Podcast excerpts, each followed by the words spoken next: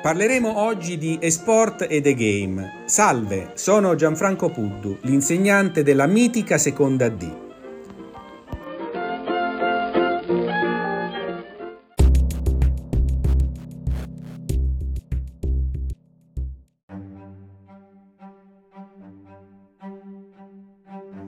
Gli esport sono attività sportive elettroniche fatte con i simulatori, mentre gli e-game sono videogiochi fatti con il joystick oppure la tastiera.